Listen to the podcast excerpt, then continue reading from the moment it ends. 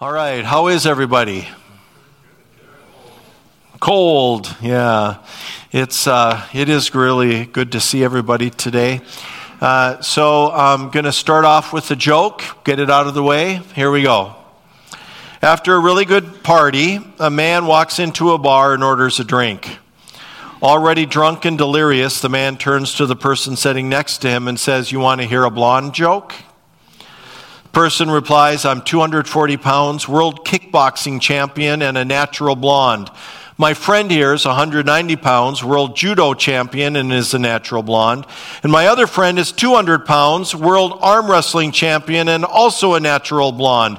Do you still want to tell me a blonde joke? The man thinks for a while and he says, Not if I have to explain it three times.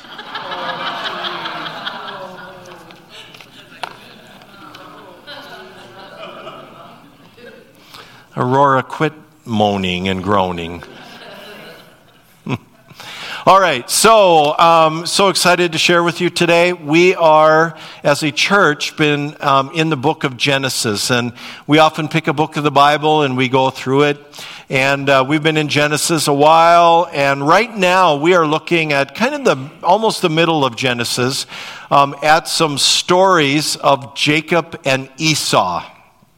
And they, they are these twin brothers um, in the family line of, of Abraham. And um, one of the things that I've been sharing with our Lighthouse family is that when I was kind of preparing for January a while ago, um, I was reading these stories and I kept realizing or thinking that there are some overarching themes in these stories that our Lighthouse family deal with on a regular basis. So I thought, you know, let's kind of talk about the themes and use these stories as launching uh, places. So a couple of weeks ago, we talked about how the apple doesn't fall far from the tree. Um, you might remember that. And um, last week we talked about how um, we sometimes think running away to start over, does a new place solve my problems? And we kind of wrestled with that last week. And uh, before we get into today, I just kind of want to let you know of um, what it is that is going on in the story of Jacob and Esau. So uh, let me catch you up on the narrative.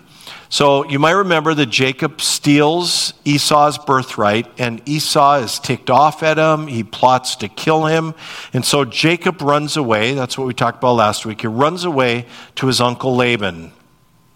And um, when he gets to, to Laban's household, um, he falls in love with with Laban's daughter Rachel. And um, in, he negotiates with, uh, with her dad about you know, marrying her, and he agrees to work for seven years just to marry Laban, um, works for Laban, or to marry Rachel. So he works for Laban for all those years. But um, on the wedding day, he kind of gets tricked, and Jacob ends up marrying Leah, um, Rachel's sister and uh, isn't overly happy about that.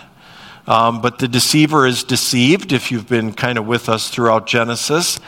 And um, what he does then next is he agrees to work for seven more years to, to um, marry Rachel. And uh, during that time, you know, he gets wealthy. Um, he, he has kids, and, and uh, eventually he just kind of gets tired of how Laban treats him. And Jacob uh, decides to go back home where Esau lives. And so he takes his wife, his kids, his servants, his possessions, and he heads home, uncertain of Esau's response. And uh, remember, Esau's plotting to kill him. And uh, I was reading, I was kind of writing all of that narrative and I was thinking, why do we even spend money on the on the movies when we've got the Bible stories to read? I mean, for heaven's sake, um, a lot going on. So here's what happens when Jacob gets fairly close to home. He decides to send off some bribes to Esau so that he'll welcome him home and forgive him. So he sends his wives with with uh, some of their kids and and uh, maybe some servants, and he brings these gifts to Esau, you know, trusting that if he sends enough gifts, so there kind of ends up being this train of gifts going to Esau. If, there, if there's enough gifts, maybe Esau will forgive him and welcome him home. And what happens is Jacob sends off all these people with all these gifts, and he's left alone. And Jacob is left alone in between the poor treatment of his uncle Laban and the past and family hostilities and an uncertain future with his brother Esau.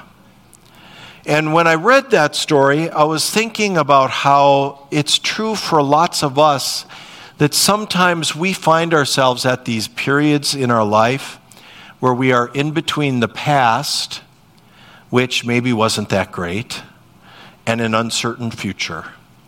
So that's our question for today. Um, here you go. When have you had to face an uncertain future? When have you had to face an uncertain future? If you'd like to answer the question, Flint and Tim are going to run the mics today. You get their attention, you stand up, you speak directly in the mic, give us a brief answer, and uh, love to have a few of you be transparent and share a little bit with us if you're willing. When have you had to face an uncertain future? Anybody ready? All right, we got hands going up here.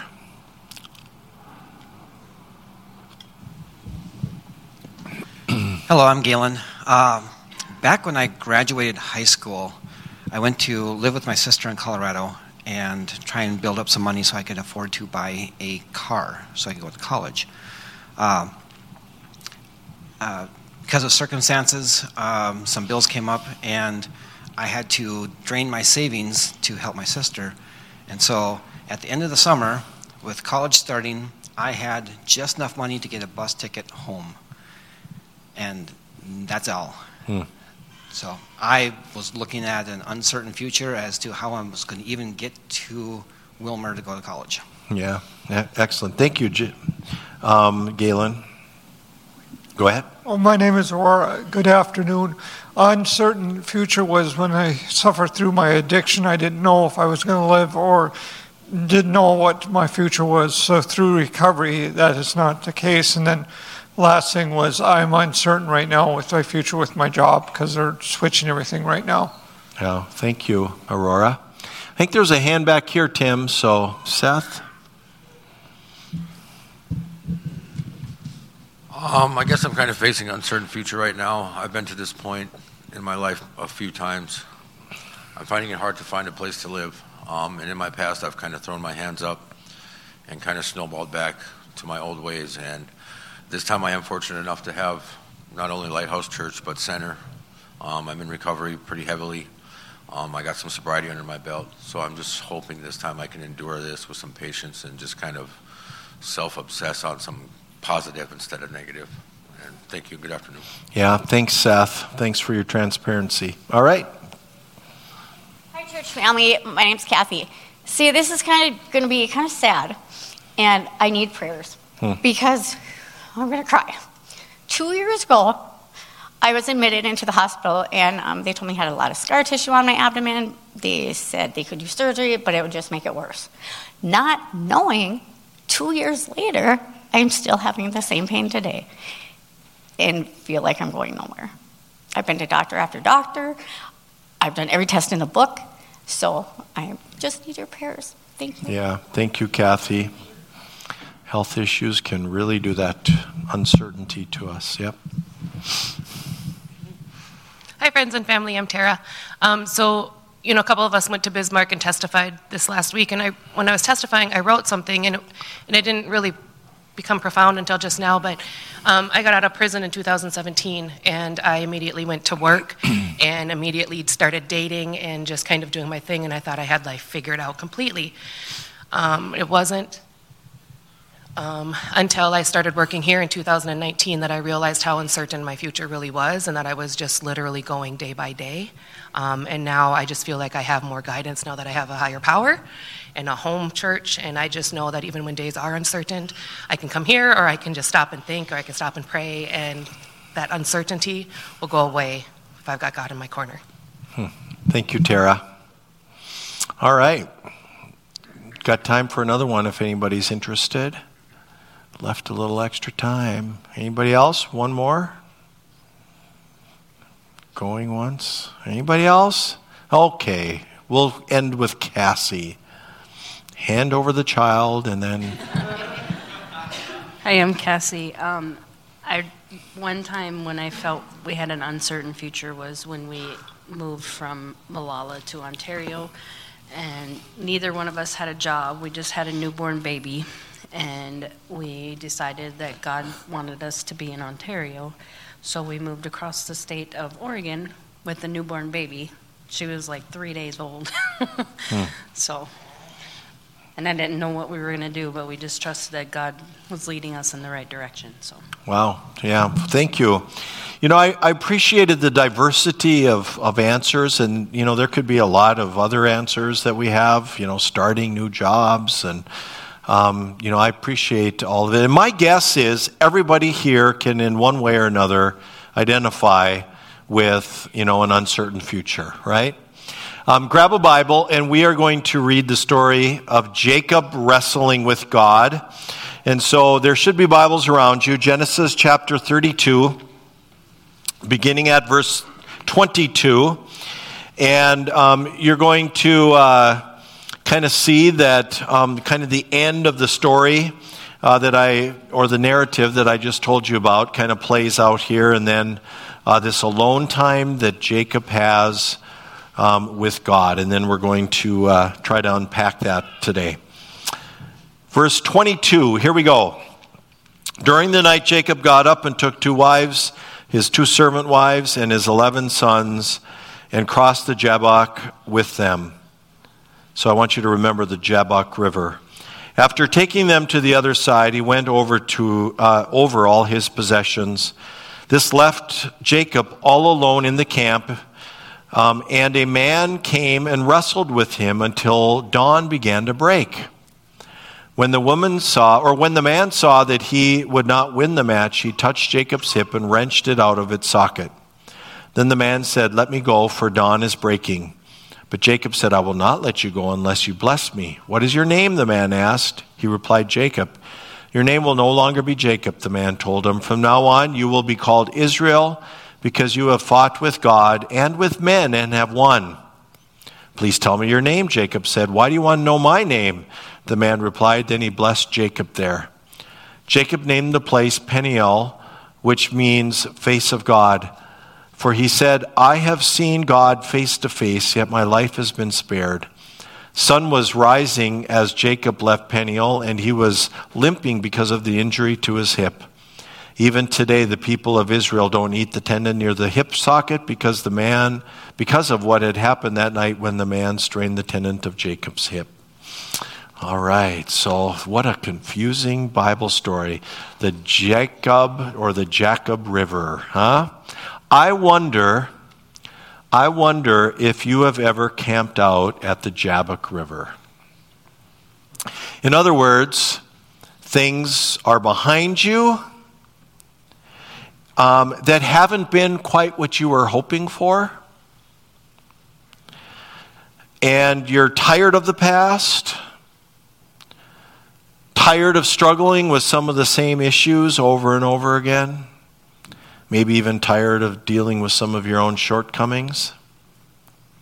And so the things that are behind you are disappointing, but what lies ahead is also very uncertain. To move forward, you may need to deal with some of your own demons, or maybe you've burned some bridges, or you need to make some amends or you just need to deal with the past before you can move forward. Um, and you just don't know how the future is going to go. Have you ever been camped out at the Jabbok River? Tell someone I've been there. So, some of you, I want to acknowledge, you may be there right now. You may be there right now. And, you know, you're here um, ready for a new start, um, needing a fresh start in life, um, but you realize that it's going to require maybe facing or dealing with some of the past issues, um, dealing with issues that you've been avoiding, perhaps even self medicating for, uh, for some of us here. Remember last week we learned wherever I go, There I am, yeah. Wondering if you've ever camped out at the Jabbok River. If so, then I want you to know you have wrestled with God. And if you've wrestled with God, um, or if you are wrestling with God, you might be at the Jabbok River right now. And if that's true, the river has brought you to the right place. So here's what I want to do with you this morning. I want to kind of w- walk you through um, this story, or at least the meaning of this story to a degree, and and see if we can, you know, make it relevant or apply it to our daily lives. So there's there's much that I, I want to share with you. Um, it's going to be a little bit of work this morning, and uh, I hope that you are ready. Are you ready? Um, so here we go. Some real life stuff. So here's a biblical principle I, I kind of want you to know, and there's some symbolism in this story that we read. And it points out this fact that we wrestle with God in the deep struggles of our lives. My guess is you know that already or you've experienced that, or you're experiencing it now. We wrestle with God in the deep struggles of our life. You know, God is our creator. Um, the Bible teaches us that He just wants what's best for our lives, and yet the best doesn't always come in our lives. The wrestling match with God seems to come in these moments of awareness that somehow my life isn't what I was planning. You ever feel that way? Or it comes in these moments where of awareness that what I'm doing today isn't working so well. But due to my past, moving forward is a little scary. Jacob was not happy with Laban's household or family or the situation there. But he also knew that to go home was a bit of an iffy thing. You know, if you struggle with a substance um, or have struggled with a, a substance, um, one of the things that um, we sometimes learn, I remember learning this early in my journey, journey and I was so uh, disappointed. You learn that, um, well, here, here, I'll approach it this way. We have this idea that if we're struggling with an addiction, if we, if we remove the substance, then everything in life is going to be okay. And um, that's rarely the case. What we discover is we remove the substance, and now we have me to deal with, right? And all of the issues that were underlying and still there. Um, if you are trapped in, the, in a situation of, of depression or anxiety or mental health issues, you know, the reality is, is that this, this in between time of, of, you know, what is in the past and the uncertainty of the future and whether you can move forward is just overwhelming. If you're in isolation, you're learning that, that isolation is not going to help. You're at an in between time wrestling with God relationship issues, unresolved conflict or trauma, the pain of loss or grief, the consequences of our mistakes and our struggles, all of these things can, can cause us to feel like we're at the Jabbok River.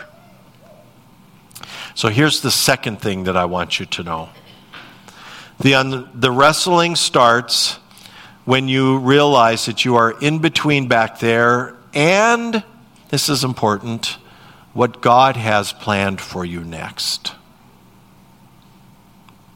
So maybe your presence here is part of the wrestling itself, but you are here because you realize that perhaps there is a God who has my future in his hands. To go through this wrestling match means that you have to struggle with a God First of all, who defines who you are and says who you are. In my journey, um, I found that the, the biggest wrestling match that I've had um, had to do with my addiction, my mental health, and some of my, my losses that I encountered because of that and the uncertainty of the future. And in order to move forward, my wrestling match was a, was a battle with shame. Anybody here ever battle shame? Huh?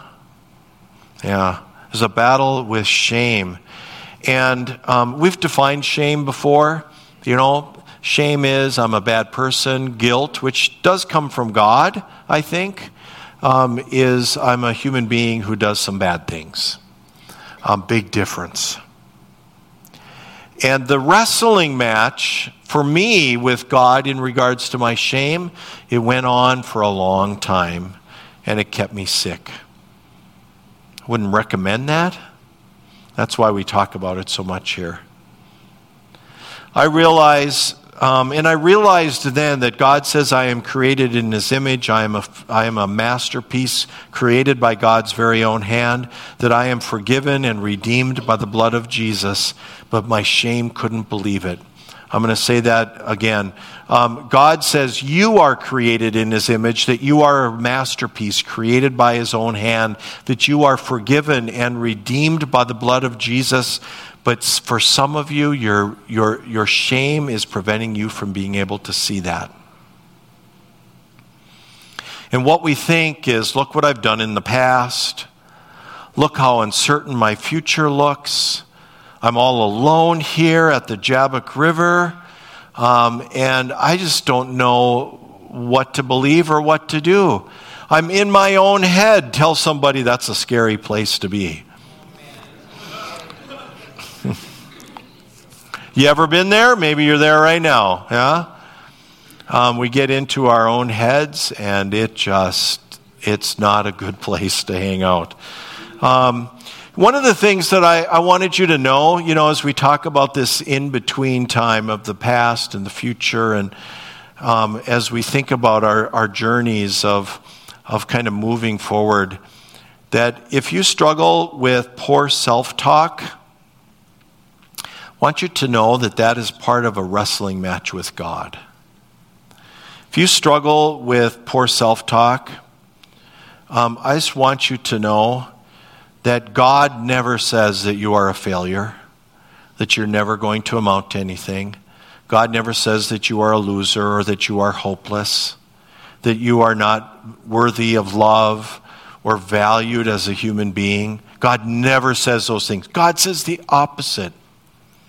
And so if you are if you are in the midst of poor self-talk right now, that is part of shame and that is part of the wrestling match. And what I what I'm hoping is that by, you know, by coming here today or by watching today, you will begin to experience some of what God wants to say to you about who you are. The other thing that I want you to know about this Jabbok River, this, this wrestling match, is that it feels like you are so alone when you are there. But here's the next thing that I want you to know you're not alone at the Jabbok River. To wrestle with God means is that God is with you in the struggle. Man, that's I don't know why that's so hard to see when you're going through it. You're not alone at the Jabbok River. To wrestle with God means that God is with you in the struggle. Here's the thing um, I know that you know this. Um, it's when God feels a million miles away and I feel all alone that I realize now that God is closer than I thought. If God feels like He is absent, if it feels like, you know, even the people in your life have moved away, God must have really moved away um, God is closer than you think. Are you struggling with a difficult past and an uncertain future? Are you struggling with accepting who God says that you are? I want you to hear me today that this God that you are wrestling with wants you to know that the reason why He loves wrestling with you is because He loves you. He loves you that his love for you is unconditional. I tell you all the time, nothing you can do today is going to make God love you more than he did yesterday. Nothing you can do today is going to make him love you more tomorrow. In Jesus, in Jesus, what, what God does is he takes our past and our sin and our mistakes and our junk and he takes it to the cross with him in Jesus Christ. It's kind of called the happy exchange. It's a, a, theological principle that's so important to, to understand that, that, you know, all this stuff that we kind of struggle with, Um, Jesus is willing, you know, if you trust in him, if you, you know, invite him into your life, Jesus is willing to kind of take that. And he takes it to the cross and he dies on the cross with it. And what he does is he gives to you your, his righteousness. And um, what it means is just the first time I heard this and began to understand it, it was so profound to me. What it means is that because Jesus took all your junk and gave what was good in himself, when God looks at you now, he sees Jesus. He sees the good in you. When you trust in Jesus, there is something profound that begins to happen. And so I want you to know that this God in Christ Jesus loves you more than you will ever know. You know, about this um, struggle with, with uh, or this wrestling match between Jacob and God, uh, Frederick Buechner, who's a well known Christian author, uh, once said that Jacob's divine wrestling match is the magnificent defeat of the human soul at the hands of God. It is the magnificent defeat of the human soul at the hands of God. I, I read that um, this week and I was remembering um, all of the language in the Alcoholics Anonymous big book that I've read that talks about having a spiritual awakening. And sometimes, sometimes, you know, when we hear about spiritual awakenings, if you're in any kind of re- recovery program that talks about that, we, we think, well, what that's referring to is like a light bulb coming on. Yeah, that might be part of it, but that's not the depth of it. Um, literally, what a spiritual awakening is, is a, a, a reality of being brought to your knees and surrendering and accepting defeat of your own will at the hand of God's will. It's literally coming to a, pla- a place in your life where you say, I can't do this anymore.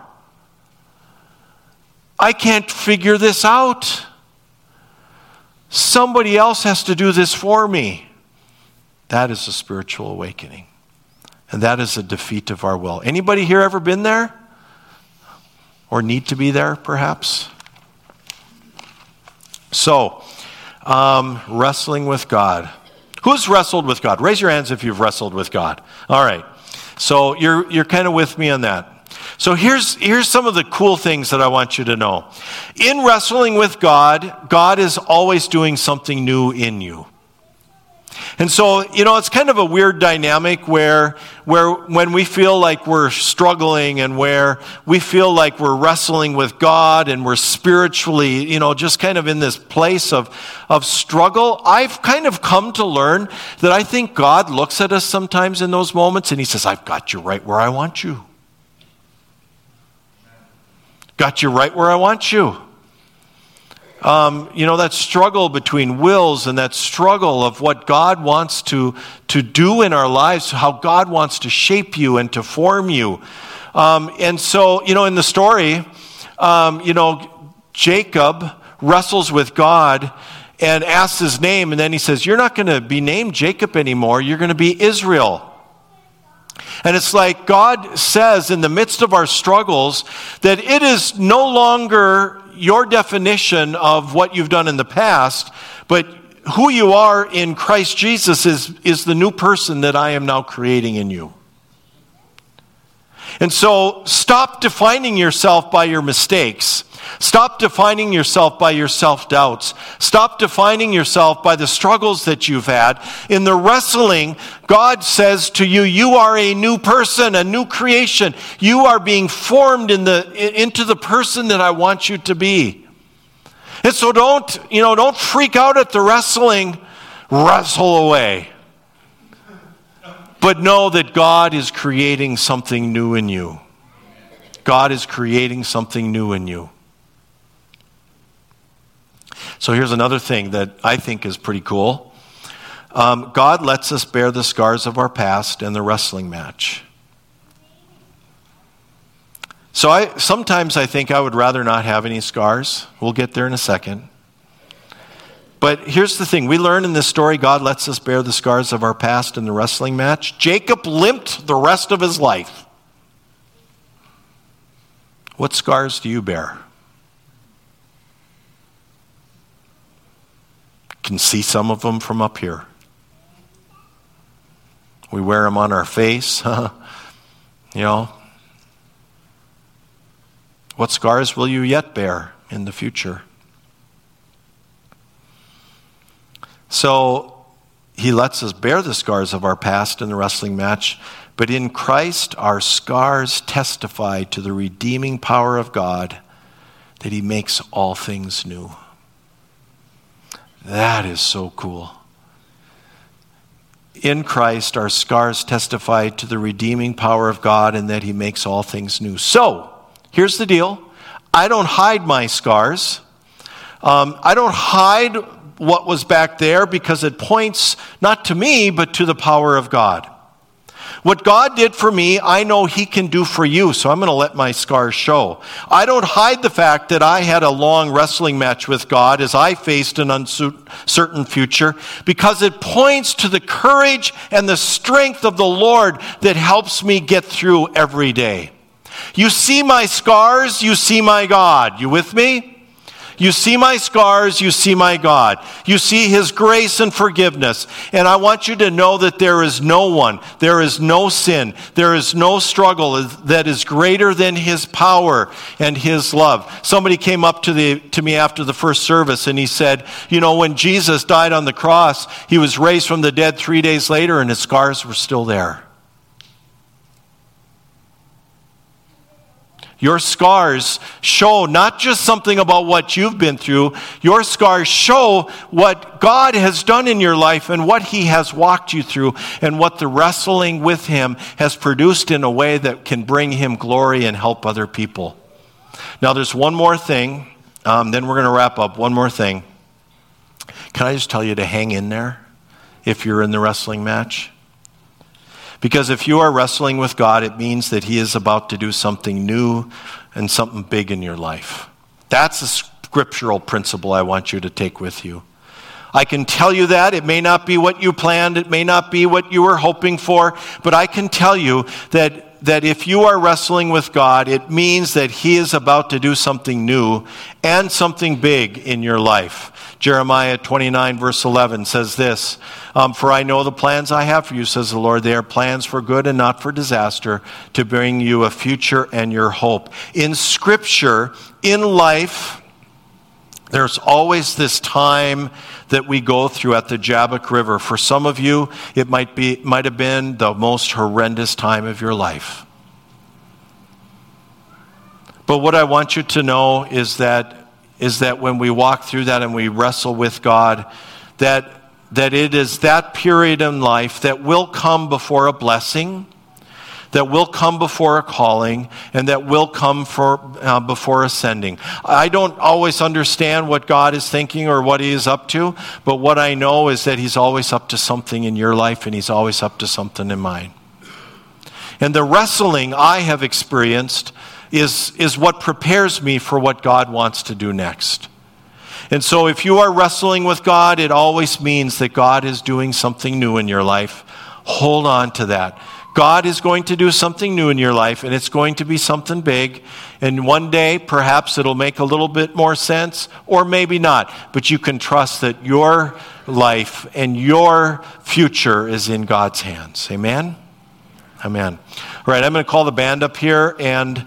Um, during uh, this last song and after the service, if anybody wants prayer, I, I realize that, you know, some of you may be in the wrestling match right now or, you know, you just want a blessing um, in the midst of that. Um, the angel or the, you know, God blesses Jacob um, afterwards. You can come on up and I'd be happy to do that with you during this song or after the service.